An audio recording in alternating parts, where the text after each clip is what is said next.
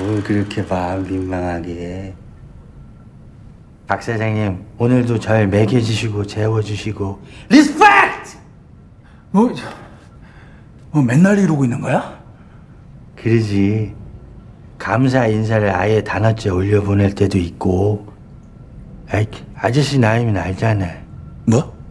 모르스 부호 쟤는 어째 센서가 지멋대로야?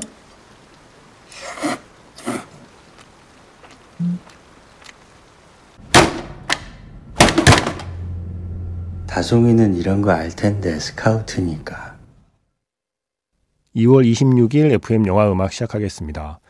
저는 김세윤이고요. 오늘 오프닝은 영화 기생충의 한 장면.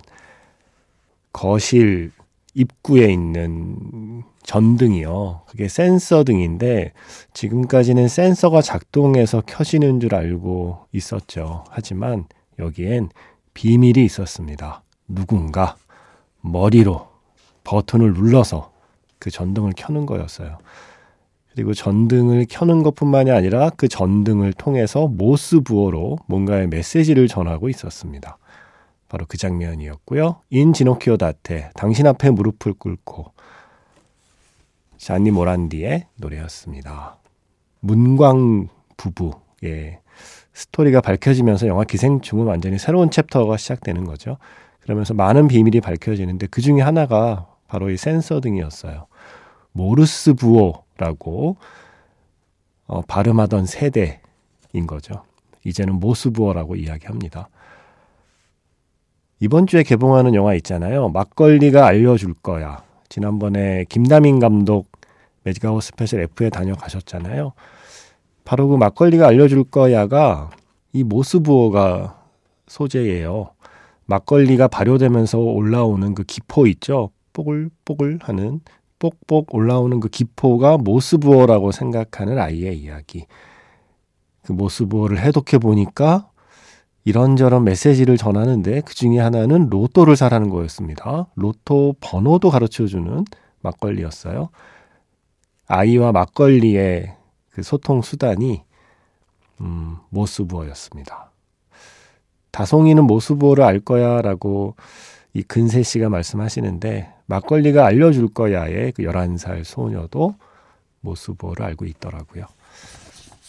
어, 재밌는 영화, 귀여운 영화, FM 영화 음악 절친이 되신 김다민 감독님의 영화 어떻게 소개할까 하다가 이 모스부어가 생각이 났네요. 영화 기생충의 한 장면이었습니다.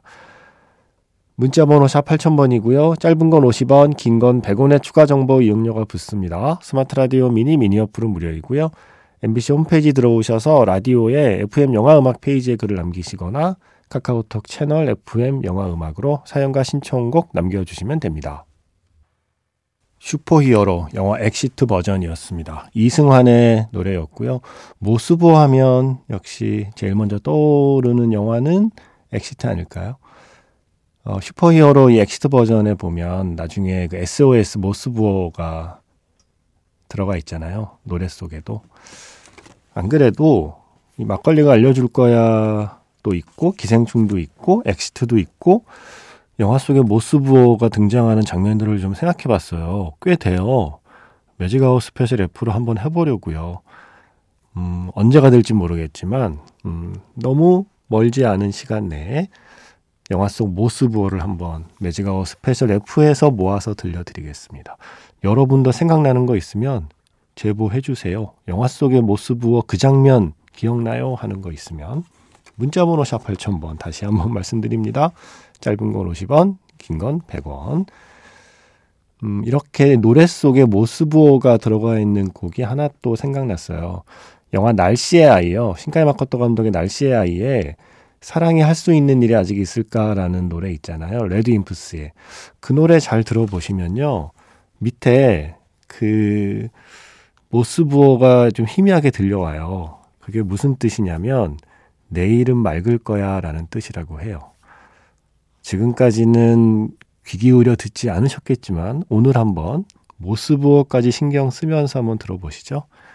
애니메이션 날씨의 아이 사운드 트랙입니다. RADWIMPS의 사랑이 할 수 있는 일이 아직 있을까? 날씨의 아이에서 사랑이 할 수 있는 일이 아직 있을까? RADWIMPS의 노래 먼저 들려드렸고요. 그 노래 모스부호 들리던가요? 내일은 맑을 거야 라는 모스부호가 계속 들려오는데 그래서 영화 쿨러닝에서 I Can See Clearly Now 지미 클리프의 노래까지 이어봤습니다. 어, 박소연 씨, FM 영화 음악 이 프로그램 처음 들어보는데 와 선곡 좋네요. 잠 안 오는 밤 자주 듣게 될 것 같아요. 나처럼 깨어있는 사람들이 더 있다는 게 반갑고 위로가 되기도 하고요. 하셨습니다. 고맙습니다. 바로 이거죠. 내가 혼자인 것 같은데 혼자가 아니었네. 이 밤에 누가 또 깨어 있겠어 했는데 이렇게 많이 깨어 있네. 라는 느낌인 거죠. 라디오가 하는 게 그런 거예요. 음, 어바우더 보이에 나왔던 그 대사. 우리 모두는 섬이다. 하지만 수면 아래로는 모두 연결되어 있다. 우리는 군도의 일부다.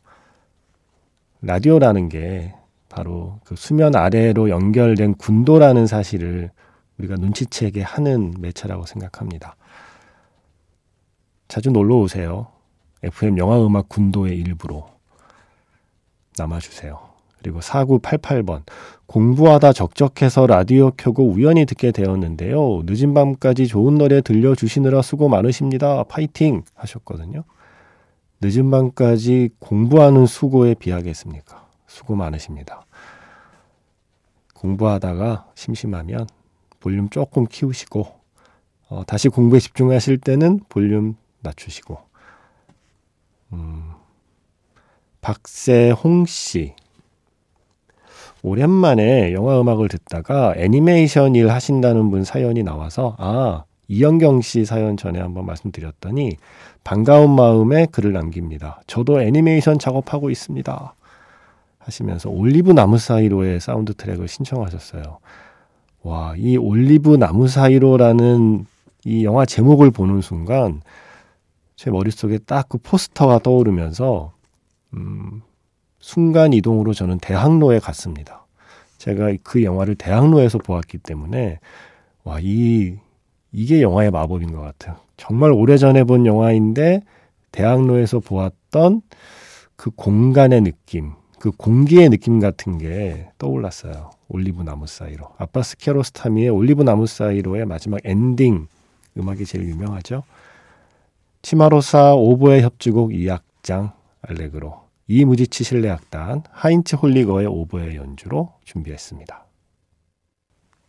세 곡 이어서 들었습니다. 박세홍 씨의 신청곡 올리브 나무 사이로 아빠스 키아로스타미의 영화에서 치마로사 오보에 협주곡 2악장 이무지치 실내악단 하인츠 홀리거의 오보에 연주 먼저 들려드렸고요. 이어서 박현준 씨의 신청곡이었습니다. 1991년 영화 세상의 모든 아침에서 막세 뿌흐라 세모니 데 띠흐크 네. 띠르키에식 의례를 위한 행진곡 정도로 번역이 될 것 같습니다. 장 바티스트 릴리의 음악인데 어, 지난 여름에 신청하셨네요. 8월 4일로 찍혀 있네요. 어, 너무 늦게 들려드려서 죄송합니다. 그리고 한 곡 더 이어봤어요. 친절한 금자씨에서 친절한 금자씨. 이게 비발디의 사계 중에 겨울을 차용한 곡이잖아요. 그래서 뭔가 음, 어울린다는 생각이 들어서 이렇게 세 곡 이어 들어 봤습니다. 음, 김담비 씨, 이 새벽에 즐겁게 라디오 들으며 출근합니다. 평소 아침에 움직이면 한 4, 50분 걸리는 거리인데, 이 시간에 가면 20분이면 갈 수 있거든요. 하시면서 요즘 들어 밤잠을 쉽게 자지 않는 세살 아들 때문에 이런 스케줄을 하시게 되었대요. 어, 새벽 1시쯤에 겨우 애를 재워두고 출근 준비해서 출근한 뒤에 부족한 잠은 출근해서 좀 자두려고요. 아, 이것이 워킹맘의 삶이군요. 힘드시겠네요. 김담비 씨. 근데 뭔가 힘들다는 느낌보다는 이 사연에서 누가 봐도 내용만 보면 너무 힘들 것 같은데 뭔가 말투나 느낌은 뭔가 즐거움이 보입니다. 이게 저의 착각인지 모르겠지만 그게 또 아이를 키우는 즐거움인가 봐요. 힘들지만 즐거운, 힘들지만 보람 있는 시간처럼 보입니다. 아니면 아니라고 말씀해 주세요. 제가 이 히읗 히읗 같은 게 들어가 있다거나 말투를 보아하건대는 힘들지만 행복하다라는 느낌이 엿보였거든요. 김담비 씨. 어, 출근 잘 하시고요. 그리고 문예나 씨도 육퇴 후에, 육아 퇴근 후에 정말 오랜만에 이 시간까지 깨어 있어요. 혼자 조용히 라디오에서 나오는 음악 들이며 일기 쓰는 이 시간 소중하네요. 라고 하셨습니다. 육퇴 축하드립니다. 그래도 다행히 애가 잠자리에 들었나 봅니다. 이 시간까지 깨어있지 않고. 음, 신청곡을 따로 해주지 않으셔서 제가 노래 한 곡 골라봤거든요. 아네트 베닝하고 나오미 왓츠가 함께 출연한 영화가 있어요. 제가 좀 좋아했던 영화인데 제목이 Mother and Child입니다. 좀 특별한 사연을 갖고 있는 엄마와 딸의 이야기였거든요. Mother and Child에서 루시 슈얼츠의 Little One. 세 곡 듣고 왔습니다. 영화 Mother and Child에서 Little One, 루시 슈얼츠의 노래로 시작해서요. 환상의 마로나. 이게 반려견과 함께 사는 사람에게는 정말 영원히 잊지 못할 작품이죠. 환상의 마로나라는 애니메이션에서 Happiness is a small thing. 파블로 피코 그리고 이자벨 세링의 음악이었고요. 지금 끝난 노래는 내 이름은 꾸제트에서 Le vent nous portera 예, 바람이 우리를 데려가리라 소피 헝거의 노래였습니다. Mother and Child가 이제 엄마와 딸의 이야기였고요. 환상의 마로나는 피가 섞인 아이는 아니지만 유사 육아를 경험하게 하는 반려견과 함께 사시는 분들을 위한 선곡.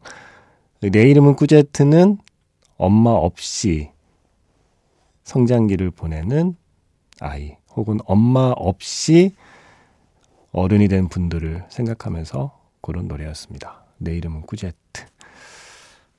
6636번 쓰시는 분의 신청곡을 준비했거든요. 잠깐만요. 어디 갔지? 찾아놨었는데요. 네, 여기 있네요. 처음 듣는데 잔잔하고 좋네요. 영화 음악 중에 좋아하는 거 신청해 봐요.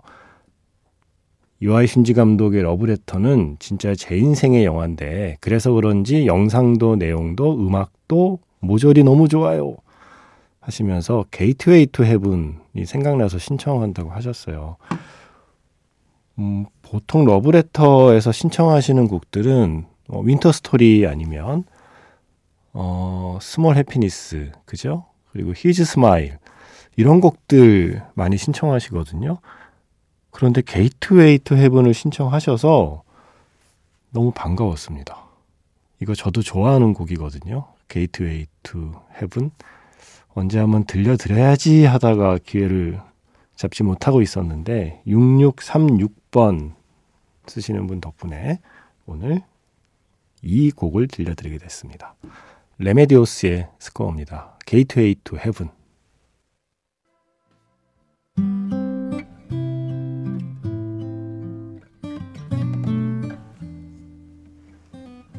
Gateway to Heaven은 무지개 다리 아닌가요? 영화 박하사탕에서 Catch the Rainbow, 레인보우의 노래 이어드렸습니다.